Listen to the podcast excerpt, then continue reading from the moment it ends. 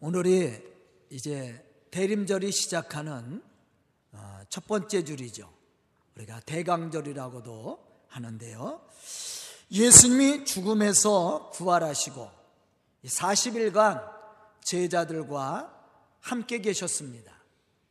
그리고 마침내 하늘로 승천하시면서 우리에게 남긴 메시지가 있습니다. 그것은 다시 오시겠다라는 말씀이었어요. 사도행전 1장 11절에 보면 예수님의 승천을 바라보고 있었던 제자들을 향해서 신원 입은 두 천사가 이렇게 말했습니다. 갈릴리 사람들아 어찌하여 서서 하늘을 쳐다보느냐 너희 가운데서 하늘로 올려, 올려주신 예수는 하늘로 가심을 본 그대로 오시리라 아멘 너희가 본 그대로 예수님이 다시 오실 것에 대해서 말씀을 하셨다라는 거예요 요한복음 14장 1절로부터 3절에 보면 예수님은 십자가의 고난과 베드로가 닭이 울기 전에 세 번 부인하리라고 말씀하신 후에 이렇게 또 제자들에게 말씀을 하셨어요. 너희는 마음에 근심하지 말라. 하나님을 믿으니 또 나를 믿으라. 내 아버지 집에 거할 것이 많도다. 그렇지 않으면 너희에게 일렀으리라.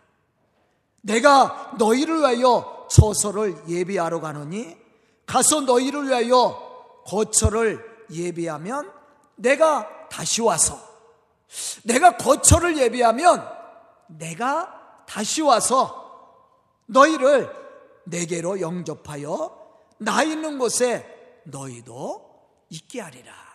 이렇게 예수님이 말씀을 하셨습니다. 예수님은 그 정확한 날짜와 구체적인 시간은 우리에게 말씀하지 않았습니다. 하지만 다시 오시겠다라고는 분명히 우리에게 말씀을 하셨다라는 거예요.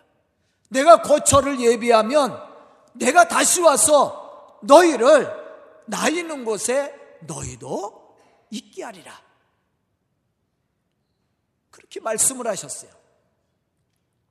주님의 재림을 기다리는 믿음의 성도들은 그 기쁨의 날을 맞이할 수 있도록 우리가 갖춰야 될 신앙이 있습니다. 그것은 바로 준비하는 거예요. 준비한 자가 주님이 오시는 그날에 주님을 영접하고 그 영광의 자리에 참여할 수 있습니다. 마태복음 25장에 보면 열 처녀의 비유가 나와 있어요. 우리는 어리석은 자가 되어서는 안 되죠. 그 잔치 자리에 참여할 수 있었던 사람들은 어떠한 사람들이었습니까? 준비된 사람들이었어요.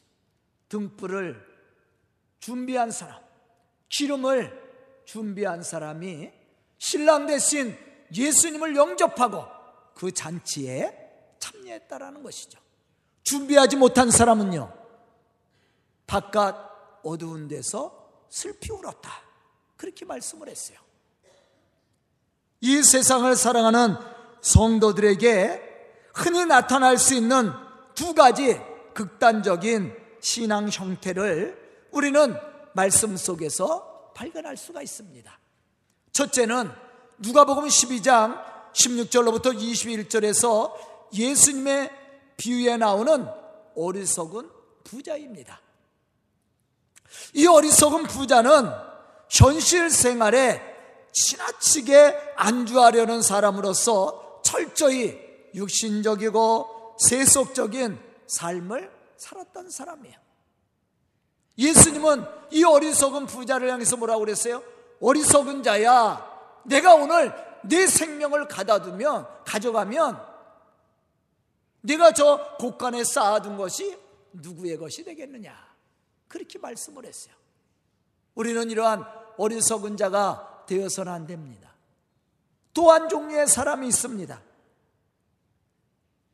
다가올 미래 곧 세상 마지막 날을 지나치게 염두에 둔 나머지 아예 현실 생활을 도외시하며 살아가는 말세론자들이죠. 사실 베드로가 이 말씀을 기록할 때도 그런 사람들이 있었어요. 아예 세상 생활들을 접고 재산을 팔고 산에 들어가서 주님이 오심을 기다리는 금력주의자들, 말세론자들. 예수님은 우리에게 그렇게 말씀하지 않았습니다. 우리가 생명이 다하는 그날까지 우리에게 맡겨진 사명을 감당하라고 그랬어요. 세상에서도, 가정에서도, 또한 교회에서도, 복음을 위해서도 최선을 다하는 믿음의 사람이 되라고 말씀했습니다. 사도행전 1장 8절에 보면 성령의 권능을 받고 예루살렘과 땅 끝까지로 사마리아와 땅 끝까지로 내 증인이 되라고 말씀을 했어요. 그럼 우리가 이 복음의 증인자로서 그 사명을 감당하려면 어떻게 해야 됩니까? 우리에게 주어진 사명을 감당해 나갈 수 있는 믿음의 사람들이 되어야 돼요. 사도 베드로는 오늘 말씀 속에서 이렇게 어리석은 자를 상해서 뭐라고 말씀했습니까? 정신을 차리고 근신하여 기도하라고 그랬어요. 그러면서 마지막 때를 살아가는 우리가 어떠한 신앙의 모습을 가지고 살아가야 하며 그날을 준비해야 해야 될 것에 대해서 우리에게 분명히 말씀해 주었다라는 것이죠. 첫째는 정신을 차리고 근신하여 기도해야 됩니다. 본문 7절에 보면 이렇게 베드로가 강조하고 있는 말씀을 우리는 들을 수가 있어요. 그럼 여기서 정신을 차리고 근신하여 기도하라는 말씀은 어떤 말씀인가? 즉 편견이나 잡념을 멀리 떨쳐버리고 일시적 감정에 휩쓸리지 말고 오직 자기 정신을 균형 있게 보존하라는 거예요. 다시 말하면 신중한 태도로 자제력과 참을성을 잃지 말고 매사를 주님과 겸손히 교제하며 기도 생활을 쉬지 않는 그러한 믿음의 삶을 살아가라는 겁니다. 왜냐하면 우리가 이러한 마음과 자세를 가지고 기도 생활을 할 때 온전한 기도 생활이 가능할 수 있게 되고 또 세상적인 유혹에서 벗어나 믿음의 삶을 이루어갈 수 있을 뿐만 아니라 하나님이 우리에게 맡겨주신 이 복음의 사명도 감당해 나갈 수 있기 때문이라는 것이죠. 사실 우리 주변에 우리를 유혹하는 것들이 얼마나 많이 있습니까? 육적인 것, 세상적인 것. 또 우리의 신앙을 혼미하는 것, 혼미하게 하는 것들이 얼마나 많이 있어요. 우리 주변에 이단자들이 얼마나 많이 있습니까? 왜 교회에 신천지 출입금지라고 써붙이겠어요? 저거 써붙여야 됩니다. 그래야 이단자들이 교회에서 교회를 혼란시키게 하지 못해요. 법적으로 보호받는 거예요. 그만큼 이 세상에 이단자들이 많이 있다라는 거예요. 그럼 지금만 그런 것이 아니에요. 베드로가 이 말씀을 기록할 때도 마찬가지입니다. 그럴 때 우리가 어떻게 해야 돼요? 정신 차려야 되죠. 말씀으로 무장해 있어야 되죠. 늘 기도함으로 하나님과 영적 교제를 이루어야 되잖아요. 그래야만이 우리가 이러한 유혹에 휩싸이지 않고 우리가 믿음을 지키며 또 우리에게 맡겨주신 이 거룩한 복음의 역사를 우리가 이루어 나갈 수 있게 되는 거예요. 마태복음 26장 41절에 보면 겟세만의 동산에서 기도하시던 예수님은 잠을 자고 있는 제자들에게 와서 이렇게 말씀을 했습니다. 시험에 들지 않게 깨어 기도하라. 마음에는 원이로되 육신이 약하도다. 우리는 육신을 가지고 있기 때문에 쉽게 유혹도 받을 수 있고 또 쉽게 넘어질 수도 있습니다. 그러한 우리가 유혹을 이기고 믿음의 승리자가 되는 비결이 무엇입니까? 바로 정신을 차리고 근신하여 기도하는 거예요. 즉 세상 정욕과 욕심에 휩싸이기 쉬운 육신의 생각을 죽이고 오직 우리의 현재와 미래를 책임지시고 또한 축복하시는 하나님을 향한 마음의 문을 열고 우리가 신앙적으로 말씀으로 무장하여 깨어 있어야 된다는 거예요. 그래야만이 우리가 이러한 유혹을 이길 수 있고 또한 세상을 이김으로 하나님의 거룩한 역사를 이루어 나갈 수 있게 되는 거예요. 예수님이 왜 제자들에게 시험이 들지 않도록 깨어서 기도하라고 말씀했습니까? 여러분들 보세요. 예수님도 시험을 받으셨던 분이에요. 무엇으로 이겼습니까? 무엇으로 마귀의 유혹을 물리쳤어요? 말씀의 말씀. 그래서 우리는 늘 말씀으로 무장해 있어야 되고 늘 깨어서 하나님과 영적 교제를 이루어 가야 돼요. 그래야만이 우리가 세상의 이러한 유혹을 이길 수 있고 우리가 하나님의 거룩한 백성으로 주님이 오시는 그날까지 우리에게 맡겨주신 그 사명을 우리가 감당해 나갈 수 있게 된다라는 것이죠. 저는 오늘 말씀을 듣는 우리 성도들이 이러한 믿음의 사람들이 되어서 오실 예수님을 맞이할 수 있는 그러한 축복의 성도들이 다 될 수 있기를 주의 이름으로 축원합니다. 두 번째는 무엇보다도 두껍게 서로 사랑해야 됩니다. 여기서 무엇보다도라는 말은 모든 것 가운데 최우선하는 것을 말해요. 최선을 다하는 것. 그리고 뜨겁게라는 말은 마음과 행위의 열정을 가리킨 말일 뿐만 아니라 포기하지 않는 성실성과 지속성을 강조하는 말입니다. 사실 우리가 그리스도 안에서 성도된 삶을 사는 순간부터 우리는 하나님을 사랑하고 또 형제를 사랑하는 두 가지 의무가 우리에게 주어집니다. 만약 우리가 이 두 가지 의무를 잘 수행하지 못한다면 신앙의 진실성을 말하거나 증거하려고 한다면 그것은 위선행일 겁니다. 바리새인들처럼. 바리새인들이 율법적으로 얼마나 많은 지식을 가졌던 사람들이에요. 또 그들이 신앙의 삶에 있어서 얼마나 철저하게 지켜 행했습니까? 우리는 사실 바리새인들만큼 신앙생활을 못합니다. 저도 마찬가지. 제가 목사지만 바리새인들만큼 그렇게 신앙생활을 철저히 하지 못합니다. 그런데 왜 바리새인들이 예수님 앞에 책망을 받았어요? 예수님이 그들을 향해서 뭐라고 그랬어요? 외식하는 자다 그랬어요. 세례 요한은 뭐라고 그랬어요? 독사의 자식들아 그렇게 표현했어요. 왜 그랬을까? 사실은 오늘 말씀 속에서 우리에게 가르쳐 주는 이 말씀을 지키지 못했다라는 거예요.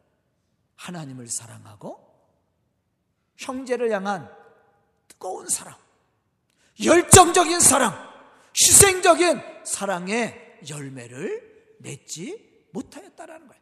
입술로는 사랑을 얘기하고 입술로는 섬김을 얘기하고 입술로는 봉사를 얘기했지만 그러한 삶을 살지 못했어요. 그러기 때문에 책망을 받은 거예요.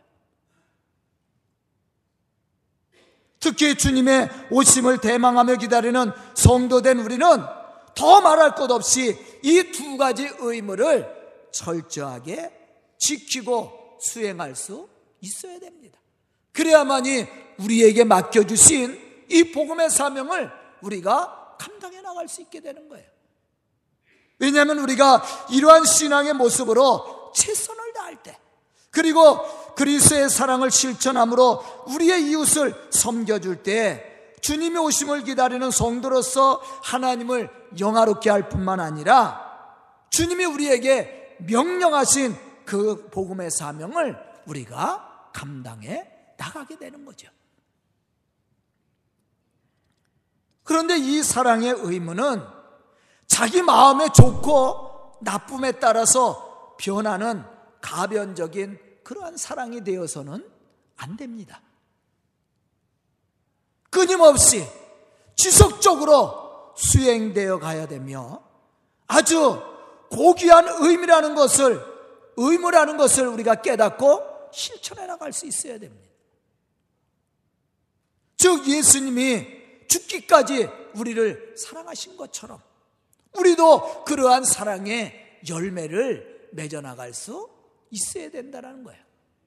사랑의 섬김은 한두 번 하고 끝나는 것이 아닙니다. 제가 아까 얘기해 뜨겁게라는 말, 지속적으로. 무엇보다도 어떠한 상황 속에서도 그 사랑을 실천할 수 있어야 되는 거예요. 요한일서 4장 20절에 보면 사도 요한은 이렇게 말하고 있습니다. 누구든지 하나님을 사랑하노라 하고 그 형제를 미워하면 이는 거짓말하는 자니 보는 바 그 형제를 사랑하지 아니하는 자가 보지 못하는 바 하나님을 사랑할 수 없느니라.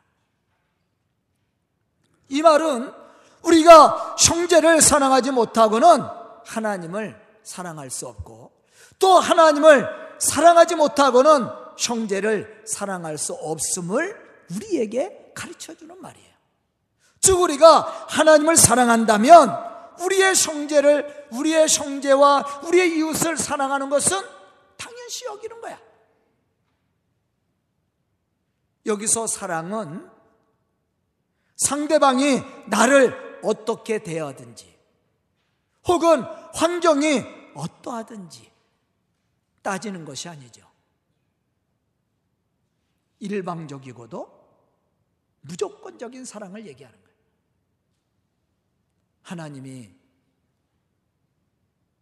우리를 구원하실 때 사람을 가려서 구원했습니까?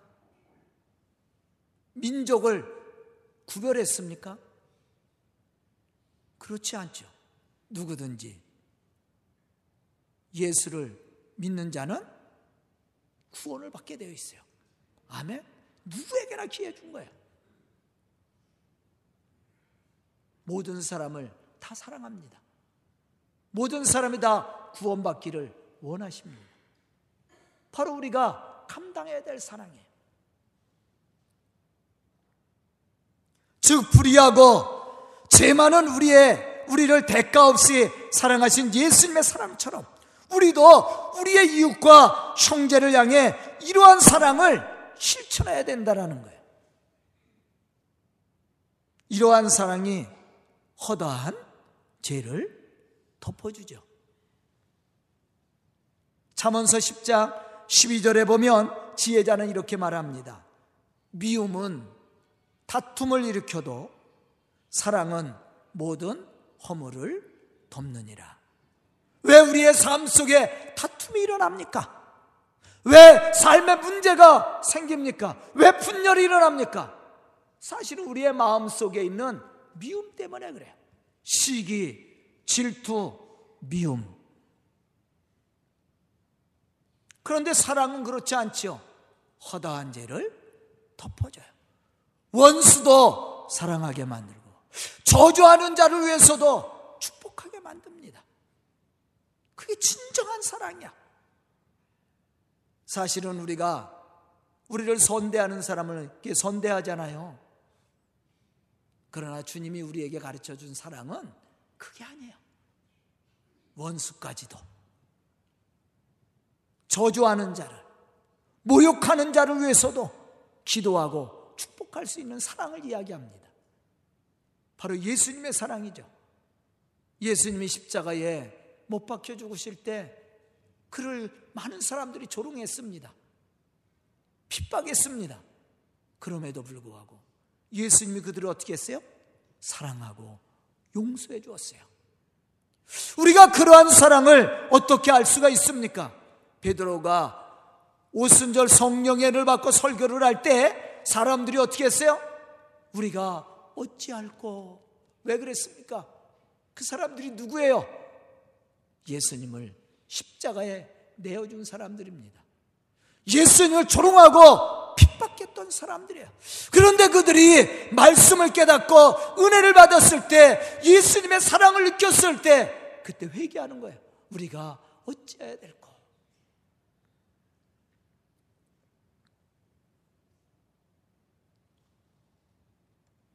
예수님이 우리에게 기도를 가르쳐 줬죠.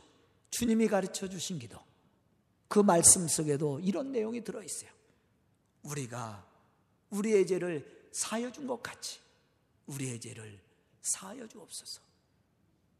우리는 하나님의 은혜 속에 사는 사람들이에요. 이제 우리가 감당해야 될 신앙의 모습이 뭡니까? 우리의 이웃과 형제들에게 사랑을 나눠주는 겁니다. 그것도 뜨거운 사랑. 대가 없는 사랑을 베풀 수 있는 그런 믿음의 사람이 돼. 이 사람이 복음의 역사를 이루어가는 사람이에요. 이러한 교회가 하나님의 복음의 일을 감당하는 축복된 교회입니다. 저는 오늘 말씀을 듣는 우리 성도들이 또 우리 교회가 이러한 사랑의 실천이 열매가 되어서 하나님을 영화롭게 할 뿐만 아니라 세상을 변화시켜가는 그러한 믿음의 성도들과 교회가 될 수 있기를 주의 이름으로 축원합니다. 세 번째는 서로 대접하기를 원망 없이 해야 된다. 본문 구절에 보면 이러한 사실에 대해 말씀하고 있습니다. 서로 대접하기를 원망 없이 하고 여기서 서로 대접하기를 원망 없이 하라는 말은 앞에서 말한 것처럼 사랑하라는 말에 구체적인 실천 방안을 우리에게 가르쳐 주고 있는 말이에요. 사실 당시 초대교회는 손님 대접이 없었다면 복음을 전한다든지 예배를 드린다든지 그런 것들이 불가능했던 시대예요. 아, 지금이야 어딜 가든지 숙소가 잘 돼 있습니다. 우리가 성교지에 가도 호텔들이 다 잘 돼 있어요. 음식점도 다 잘 돼 있어요. 아무런 문제, 돈만 가져가면 모든 것이 해결됩니다. 그런데 이 당시에는 돈이 있다고 그게 해결되는 게 아니야. 왜냐하면 숙박시설이 되어 있지 않아요. 그럼 전도자들이, 순례자들이 복음을 위해서 나가는데 그러면 어떻게 복음을 전할 수가 있었어요? 손님 대접하는 사람들이 있어야 돼요. 그들의 헌신이 있어야 복음 증거자들이 순례자들이 그 일을 감당할 수 있었다라는 거예요. 바울도 마찬가지죠. 바울이 가는 곳마다 교회를 세웁니다. 혼자 했어요? 아니요. 가는 곳마다 바울을 영접하고 대접했던 헌신적인 사람들이 있습니다. 그들을 통해서 그 자리에 교회가 세워졌고 또한 그곳에서 복음의 역사가 일어난 거예요. 그래서 손님 대접하라는 거예요. 그런데 어떻게 하라고? 원망 없이. 우리도 마찬가지입니다. 교회도 마찬가지예요. 우리 성도들의 헌신과 희생이 없이는 이 교회가 세워질 수가 없어요. 우리 성도들이 저를 섬겨주고 교회를 섬겨주기 때문에 우리 교회가 건강하게 성장하는 거예요. 그런데 어떠한 마음을 가지고 해야 돼요? 기쁨으로. 원망 없이. 우리 교회는 원망하는 사람 없죠? 그래도 우리 교회는 우리 성도들이 아주 기쁨을 해요. 제가 12월 1일 날 마지막 월상 예배니까 우리 성도들 다 참석하세요. 광고했죠? 다 나오셨어요? 저는 근데 그날 감동을 받았어요. 우리 김병구 집사님이 나오셨어요. 그래서 기도 다 끝나고 나가려는데 그때까지 끝까지 앉아 계시더라고. 아, 집사님 어떻게 나오시? 우리 김병구 집사님이 사실은 몸이 불편하시잖아요. 새벽 예배를 못 나오셔요. 어, 근데 집사님 어떻게 나오셨어요? 날씨도 추운데 이 새벽에 그랬더니, 어, 목사님이 나오라고 그랬잖아요. 다 나오라고 그랬잖아요. 우리 오수화 성도도 그래서 나왔죠? 다 나오라고 그래서. 말은 안 했지만. 전 그 말 듣고 감동받았어요. 내가 집에 가서 우리 집사람한테 막 자랑했다니까요. 야, 나 우리 김병구 집사님 때문에 오늘 감동받았다. 아, 우리 성도들이 강단에서 얘기하면 그대로 하는 건 줄 알고 다 따라하면 얼마나 좋아. 다 나오랬으면 다 나와야지. 저 동탄의 하군스 목사, 저랑 동갑내기입니다. 크게 부흥한 교회죠. 거기 새벽 예배를 자랑을 합니다. 새벽 예배 100% 참석. 30분 전서부터 교회 본당이 차요. 한 2천 명이 새벽 예배 드려요.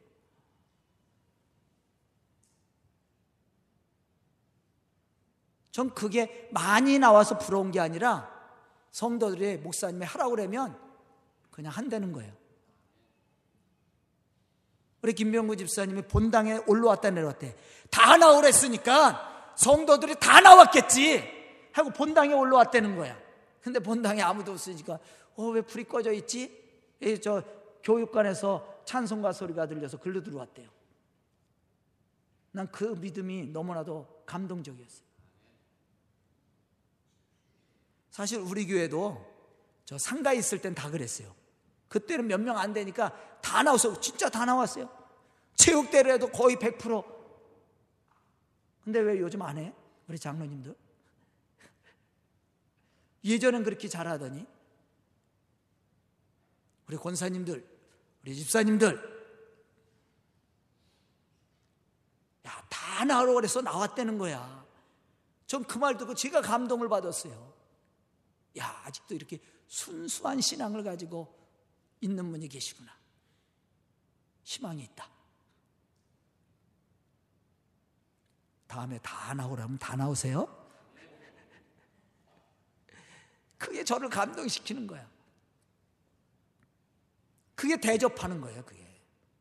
저를 대접하는 게 바로 거기. 다른 게 아니에요.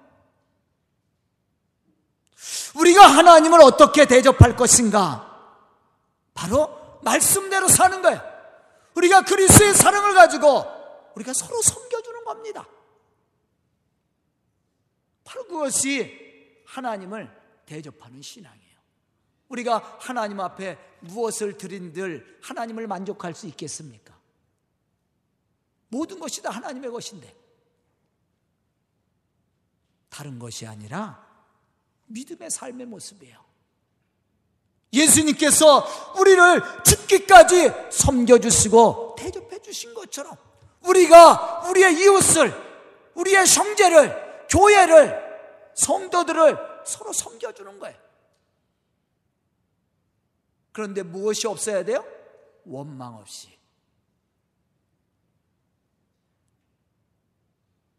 원망 없이 해서는 하나님을 기쁘시게 할 수가 없어요.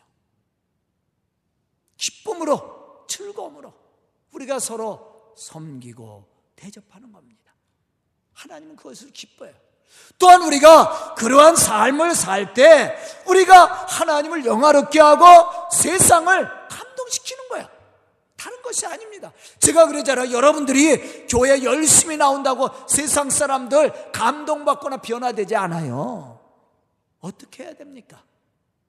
우리가 서로 대접하고 그리스도의 사랑을 가지고 끊임없이 섬겨주는 거야. 무엇을 가지고 하나님이 우리에게 주신 은혜의 분량대로 없는 걸 갖고 하라는 게 아니에요. 로마서 12장 6절로부터 8절에 보면 이렇게 말씀합니다.